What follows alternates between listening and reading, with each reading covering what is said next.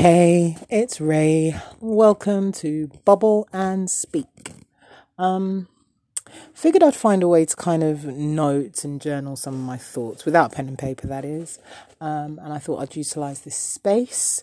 Um, planning to come here, have discussions with my family, have it be somewhere that I can come and speak out whatever is going on for me at the moment, think out and reflect on my thoughts, my day, the month, the year, my life in general, um, and just a place to kind of like note what's real.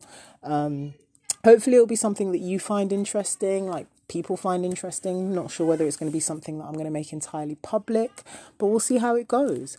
Um, it's just somewhere to, as I say, come be me, be real, um, and unpack what's going on underneath the surface and have somewhere that we can reflect as a family.